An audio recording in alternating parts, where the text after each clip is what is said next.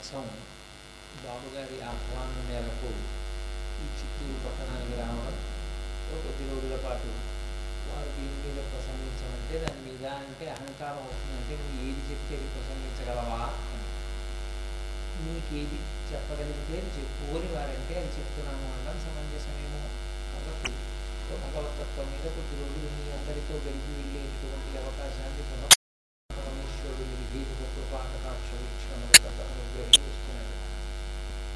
సంవత్సరం గణపతి నవరాత్రులలో వచ్చినటువంటి సందర్భాన్ని పురస్కరించుకొని గణపతి తత్వం గురించి ఒక రెండు రోజులు విచారణ చేసి తర్వాత పార్వతీ కళ్యాణము అన్న విషయం గురించి మాట్లాడాలి అని నిశ్చయం చేయడం జరిగింది.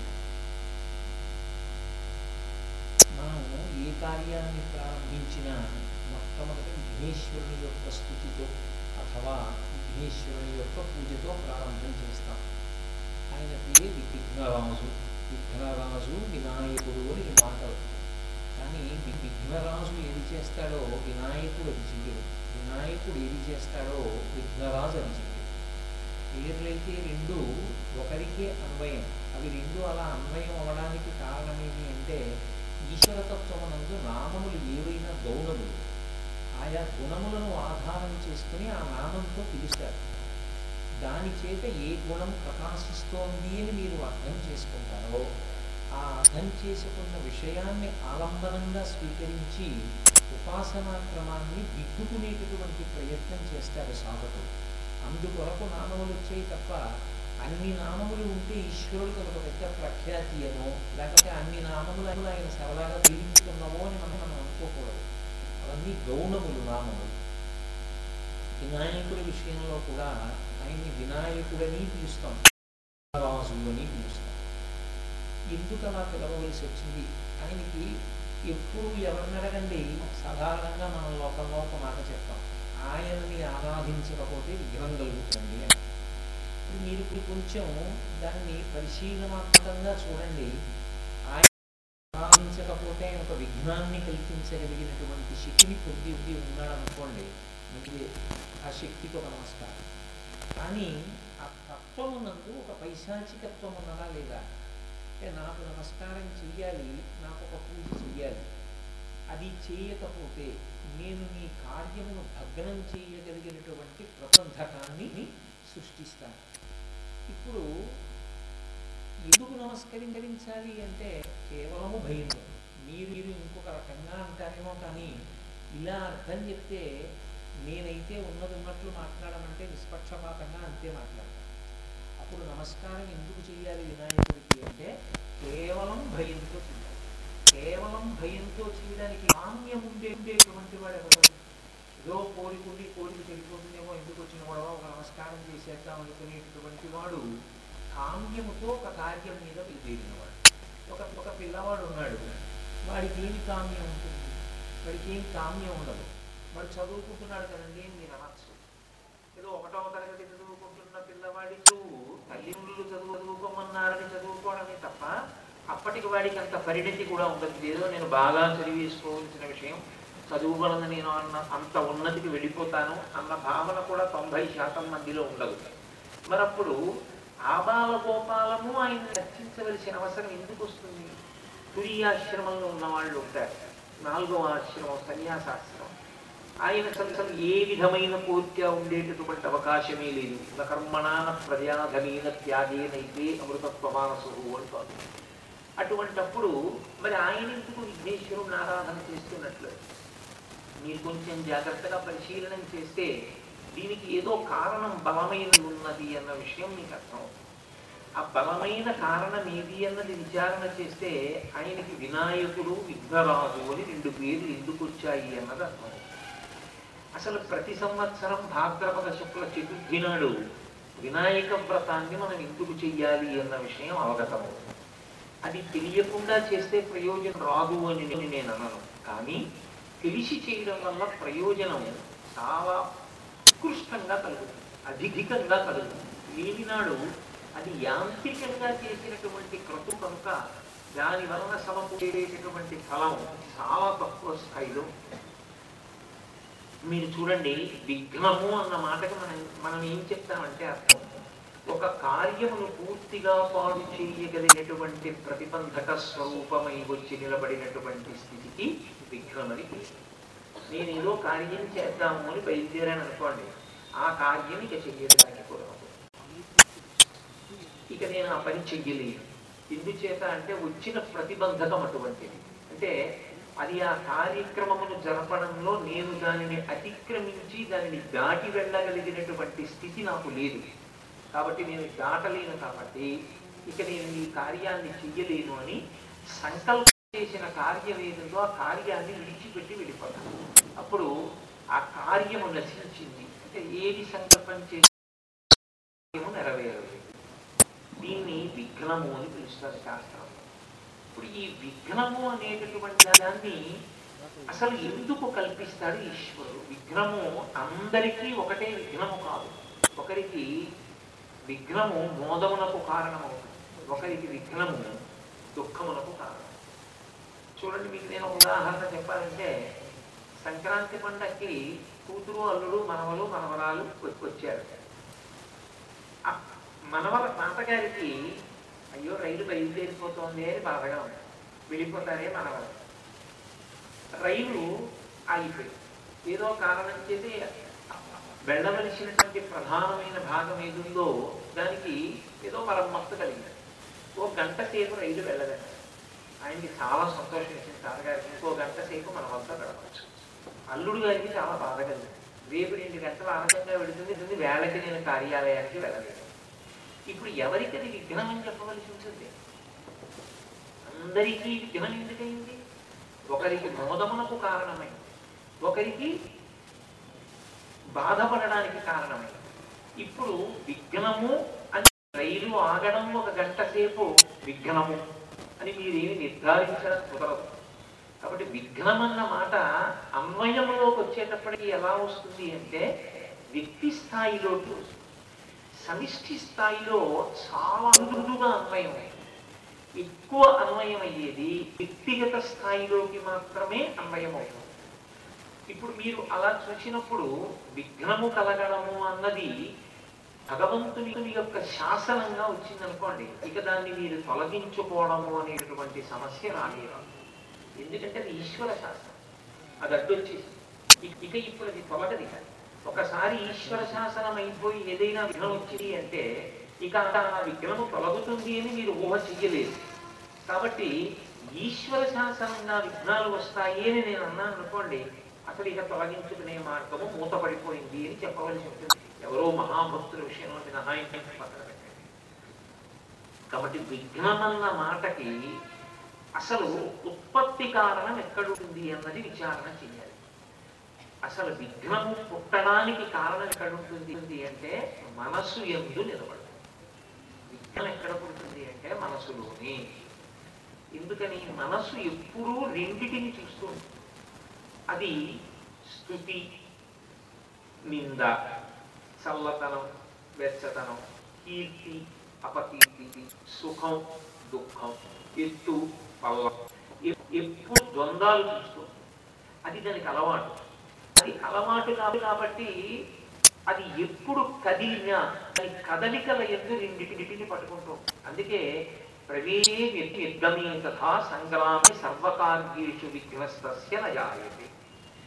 ప్రవేశే నిర్గమే తథా అంటే ప్రవేశే అంటే లోపలికి రావడం నిర్గమే అంటే బయటికి సంకల్ప వికల్పములు. ఆలోచన పుట్టడం ఆలోచన వదిలేయడం. అది మనసు యొక్క పని. ఎప్పుడు సంకల్ప వికల్పములను చేసేది అంటే మనస్సు. ఈ మనసు ఎప్పుడూ రెండింటిని దృష్టిలో పెట్టుకుంటుంది. ఒకటి మోదం రెండు ఖేదం ఈ పని జరుగుతుంది నాకు చాలా సంతోషం. అమ్మయ్యా ఇది ఇలా ఉంటే బాగుంది అంటున్నాడు. రెండు ఇది ఇలా ఉంది దానివల్ల నాకు చాలా ఇబ్బందిగా ఉంటుంది తప్ప ఏది ఏది ఎలా ఉంటే నాకెందుకు అని అనదు. అలా అనగలిగాడు అనుకోండి దొందాతీతుడు అయిపోయాడని గుర్తు. అలా అనలేదు మోదమునకో ఖేదమునకో వశుడు అవుతాడు ఈ మోద ఖేదములకు వశమైతే మీకు ఏమిటంటే పద పదకోటేశ్వరాలు అని మీరు అడగచ్చు. మోదమునకు వశమైనప్పుడు మీ కార్యము నశిస్తూ ఉంటుంది. ఖేదమునకు వశమైనప్పుడు కార్యము నశిస్తుంది మీకు నేను ఒక ఉదాహరణ బలమైనది చూపించాలి అంటే స్వామి హనుమ శ్రీరామాయణంలో సుందరకాండంలో సుందరకాండలో సముద్రం మీద వెళ్ళిపోతున్నాడు అలా వెళ్ళిపోతున్నప్పుడు ఆ సముద్రంలో ఉన్నటువంటి మైనాక పర్వతం పైకి లేచింది మైనాక పర్వతం అంటే అదే సామాన్యమైన పర్వతం కాదు. హిమవత్ పర్వతం యొక్క కొడుకు పార్వతీదేవి యొక్క సోదరుడు. అది బంగారు శిఖరములు కలిగినటువంటి పర్వతం. అదే పైకొస్తే దాని యొక్క శిఖరముల ఛాయ చేత కాంతి చేత ఆకాశం అంతా కూడా పచ్చటి రంగులోకి మారిపోయింది అన్నారు మహర్షి. దర్శయామాస శృంగాణి సాగరేణ నియోజిత శాతకుంభమయీ దివ్యై శాతకుంభమయీ శృంగై సకిన్నర మహో మహోరగై అన్నారు. ఆ బంగారు శిఖరము సముద్రంలో నుంచి పై వేస్తే ఇలా హనుమతి కాసేపు సంతోష పెడదామని ఆ బంగారు శిఖరముల కాంతుల చేత ఆకాశమంతా పచ్చబడిపోయింది ఎన్నో చెట్లు కిన్నలు ఆ చెట్లకు పళ్ళు తేనె పొట్లు వీటన్నిటితో పైకి లేచింది ఏమిటి కష్టం ఇప్పుడు హనుమతి? ఆయన ఏం అనలేదు. ఆయన అన్నది ఏమిటంటే విపత్యమమ శృంగేషు విశ్రమస్య యథాసుఖం అన్నారు ఆయన నువ్వు రాకార్యం మీద పెడుతున్నావు నూరు యూనముల సముద్రాన్ని దాన్ని దాటి పెడుతున్నావు చాలా కష్టపడి పెడుతున్నావు నిరాధారమైన ఆకాశంలో పెడుతున్నావు. నీకు నాకు ఒక అనుబంధం ఉంది. మీ తండ్రి గారికి నాకు అనుబంధం ఉంది. ఆ కారణం చేత నా శృంగముల మీద కాసేపు కూర్చో. కాస్త తేనె తాగు నాలుగు పళ్ళు తిను విశ్రాంతి తీసుకో మళ్ళీ వెళ్ళిపో ఏ ఇందులో ఏమైనా తప్పు ఉందా అలా మాట్లాడటం ఏమైనా దోషమా? అందులో ఏమి దోషం ఉంది? ఆయన ఏమి అగౌరవపరిచి మాట్లాడింది ఒక్క మాట లేదే. పైగా ఆ మాట అన్నది మైనాకుడు ఒక్కడే కాదు మొదట అన్నవాడు సముద్రుడు. నువ్వు లేవయ్యా నా సముద్రంలో పడున్నావు కదా. ప్రియకూర్ధమదశ్చైవా శక్తిస్తే శైలవర్ధితు. నువ్వు పైకి కిందకి పక్కలకి ఎదగగలవు. లే- పైనుంచి మహానుభావుడు ఒక ఆయన వెళుతున్నాడు. కర్తవ్యం అమృతం కార్యం సతాం మన్యుదీరయేత్ మహాత్ముల విషయంలో చెయ్యవలసిన పని చెయ్యవలసిన సమయంలో చెయ్యకపోతే కోపం. తప్ప చెయ్యవలసిన పనిని ఎప్పుడో చేస్తే కోపం రాదు. ఎప్పుడు చెయ్యకూడదో అప్పుడు చేసినా ఎప్పుడు చెయ్యాలో అప్పుడు చేయకపోయినా కోపం వస్తుంది.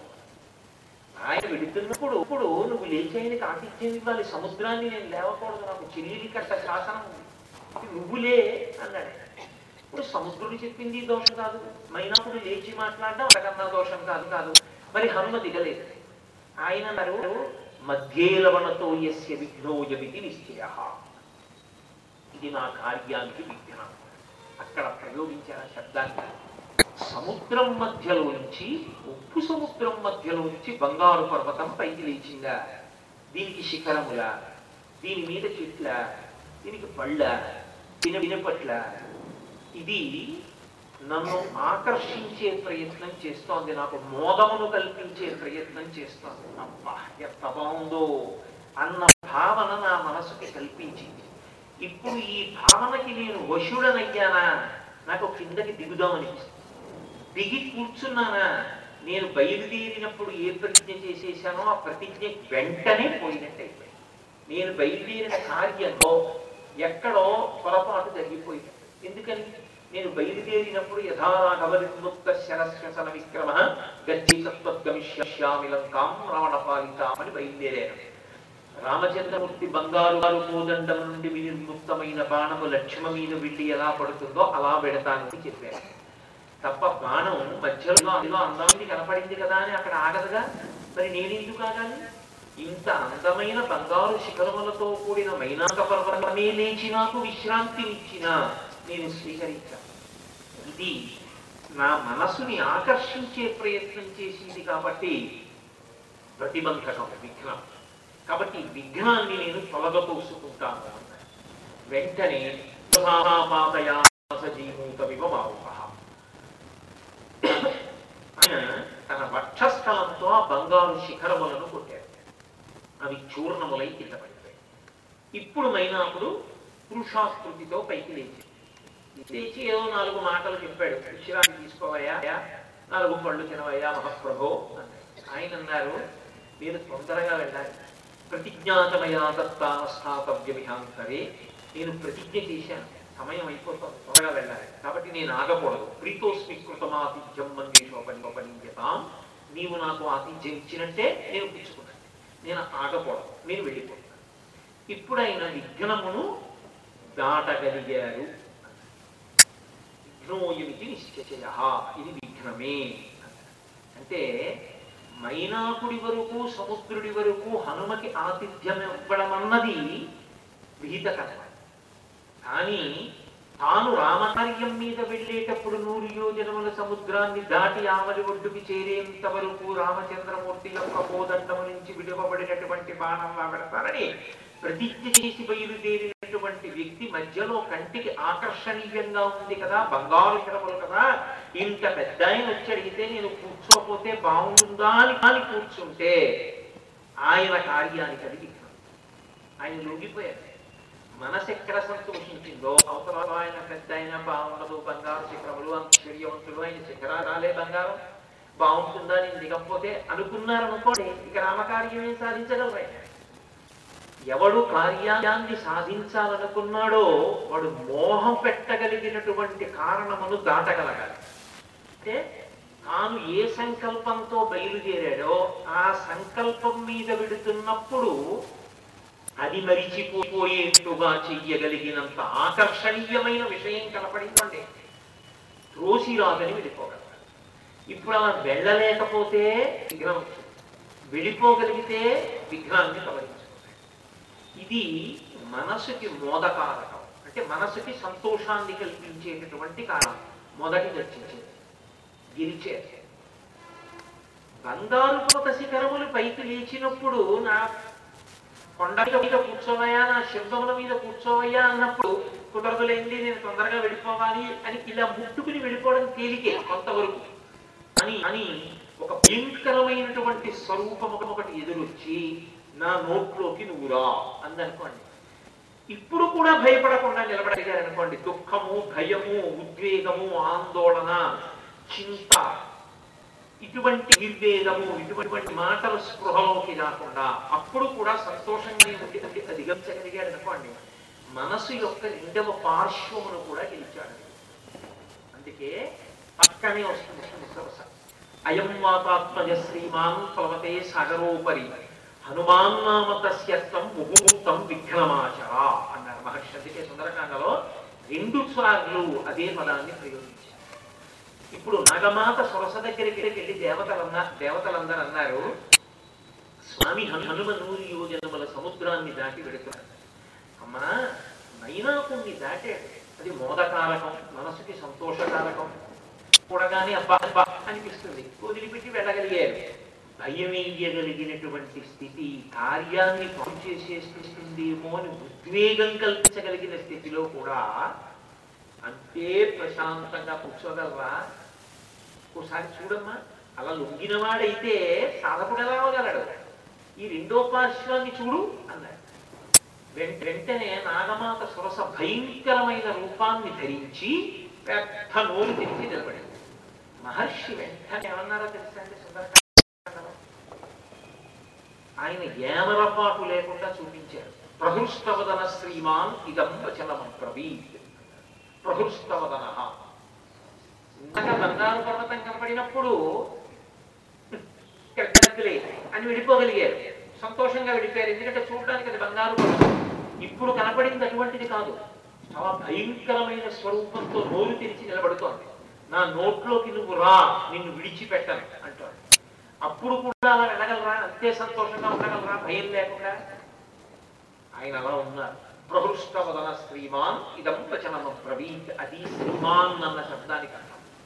శ్రీమాన్ అంటే ఆయన ఏదో ఐశ్వర్యం పట్టుకెళ్ళిపోయారు ఫ్యామిలీ సిక్స్ పట్టుకెళ్ళిపోయారు లేకపోతే దారి ఖర్చులకు పనికొస్తాయని కొంత డబ్బు పట్టుకెళ్ళారని కాదు దాని అర్థం.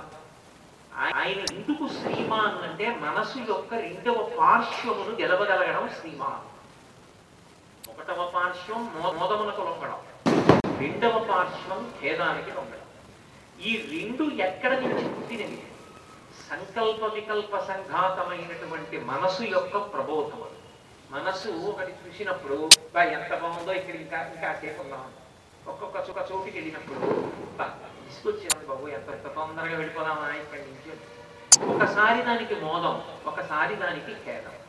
మోదము కాని ఖేదము కాని రెండూ కూడా మీరు సంకల్పించిన కార్యాన్ని పాడు చేసేటటువంటి ప్రతిబంధక స్వరూపమలని మీరు గ్రహించారు ఈ రెండిటిని దాటగలిగినటువంటి శక్తిగా నిర్ణయం చెయ్యగలిగినటువంటి బుద్ధి ప్రభావితమైతే మీరు విఘ్నాన్ని దాటగలిగిన శక్తిని పొందారు వరకు మనస్సు యొక్క ప్రబోధాన్ని తిరస్కరించగలిగిన శక్తి ఎవరికి ఉంటుంది? ఒక్క బుద్ధికే ఉంటుంది. బుద్ధి నిశ్చయాత్మకం అంతఃకరణ చతుష్టయంలో బుద్ధి నిర్ణయం చేస్తుంది. మనస్సుకి నిర్ణయం చేసే శక్తి లేదు.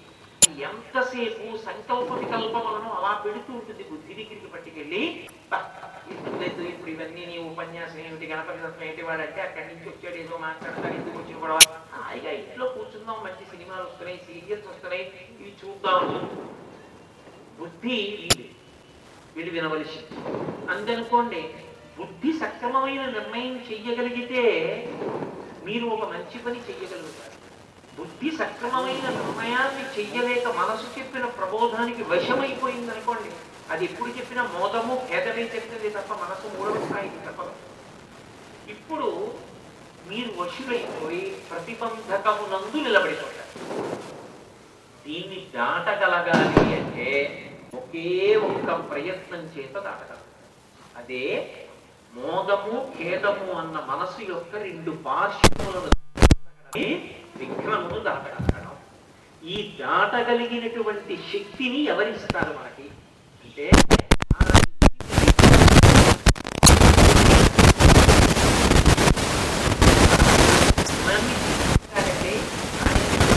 చేయకపోతే మీ భాగ్యాన్ని పాడు చేసేస్తానంటే నేను అన్నాను అనుకోండి. ఇప్పుడు మీరు భక్తితో ప్రేమతో అనురాగంతో ఆత్మీయతతో గౌరవంతో వినయంతో నమస్కరించే అవకాశం ఉంటుంది ఇది లేదు మీరు ఎందుకు నమస్కారం చేయాలంటే కేవల భయంతో చేయాలి. ఓ నమస్కారం ఆయనకి పెట్టకపోతే ఈ కార్యం ఆగి ఆగిపోతుందండి అందుకని నమస్కారం పెట్టాలండి తప్పదని చెప్పవలసి ఉంటుంది. అది కాదు శాస్త్రం యొక్క ప్రయోజనం.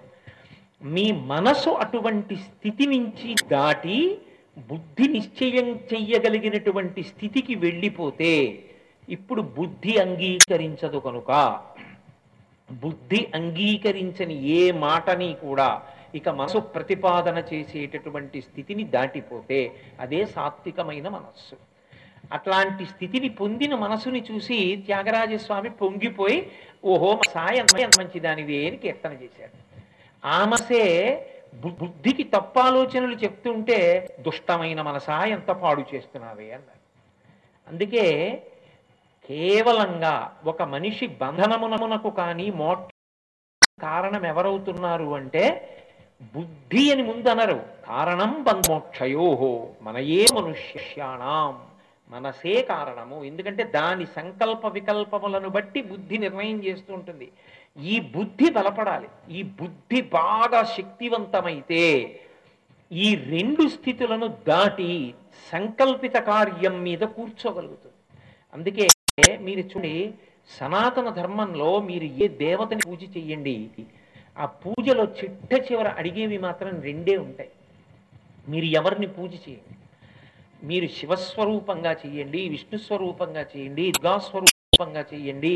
మీరు చివర అడిగేది ఏది అడుగుతారంటే బుద్ధిని ప్రచోదనం చెయ్యమని అడుగుతారు. అందుకే లోకమునకంతటికి మార్గదర్శకత్వం చెయ్యవలసినటువంటి స్థితిలో యజ్ఞోపవీతం వేసుకునే అధికారం ఉన్నవాడు ప్రతిరోజు మూడు పూట్ల గాయత్రి చెయ్యి అంటారు. ఎందుకంటే మూడు పూట్ల గాయత్రిని చేసి ఆ గాయత్రి ఎందు నా బుద్ధి ప్రేరేపింపబడుగాక అని అడుగుతాడు.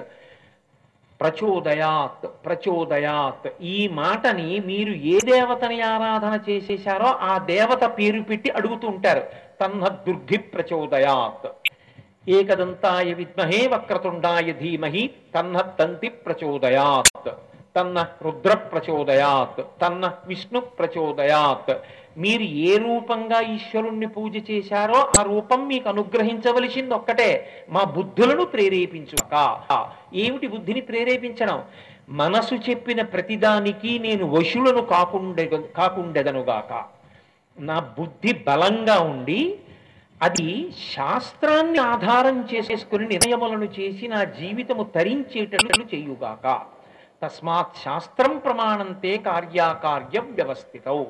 ఒక కార్యమును ఎలా చెయ్యాలి? ఒక ఒక కార్యాన్ని ఎందుకు చెయ్యాలి అన్నదానికి ప్రమాణం నేను చెప్పింది కాదు. మీరు చెప్పింది కాదు. ఎవరు చెప్పింది కాదు. శాస్త్రము చెప్పింది ఒక్కటే. ఆ శాస్త్రము మీద మీకు గురి నిలబడాలి అంటే గురువాక్యమునందు శ్రద్ధ ఏర్పడడం మార్గం లేదు. అందుకే శంకర భగవత్పాదులు శ్రద్ధ అన్న మాటకి వ్యాఖ్యానం చేస్తూ భాష్యం చేస్తూ ఓ మాట అంటారు. శాస్త్రస్య గురువాక్యస్య సత్యబుద్ధ్యావధారణ. శాస్త్రము గురువు ఈ రెండు చెప్పినవి ఏ ఉన్నాయో ఆ ఇద్దరూ చెప్పినది సత్యము. అది నన్ను దారి ఇచ్చి దాటిస్తుంది. ఈ సంసార సారము నుండి ఉండి ఉద్ధరిస్తుంది అన్న విశ్వాసము పూనిగా మీకు గట్టిగా నిలబడగలిగితే దానికి శ్రద్ధ అని పేరు. సా శ్రద్ధ కదా సిద్ధి యయా వస్తూపలభ్యతే ఆ శ్రద్ధ మీకుంటే మీకు సమస్త ప్రయోజనములు వచ్చేస్తాయి. అసలు అది లేదనుకోండి. ఇప్పుడు ఎందుకు చేస్తున్నావు? అని అడిగారు అనుకోండి చేయమని అన్నారండి చేయకపోతే ఇబ్బంది అన్నారండి చేస్తున్నానండి అన్నారనుకోండి. ఇప్పుడు శాస్త్రాన్ని మీరు పాటిస్తున్నారు. కానీ పరిపూర్ణమైన అవగాహన లేదు. అవగాహన లేని పని ఏదుందో దాన్ని కేవలం ఒక తంతు అని పిలుస్తుంది శాస్త్రం. తంతు అంటే కర్మేంద్రియముల స్థాయికి మాత్రమే దిగ దిగి నిలబడుతుంది. ఓం నిధనపతయే నమ అన్నాను అనుకోండి ఓ మారేడు దళంది అప్పుడు ఈ నోరు ఏమంటుందంటే ఓం నిధనపతయే నమ. ఈ చెయ్యి ఏమంటుందంటే పిల్లా ఆ మారేడు దళాన్ని అక్కడవి ఓం ధనపతయే మహా అంటే ఏంటి? అన్నది మీకు అవగాహనకు వచ్చింది లేకపోతే మీరు ఏదో షోడశనాశనామ స్తోత్రం చేస్తున్నారు గణపతి మీద.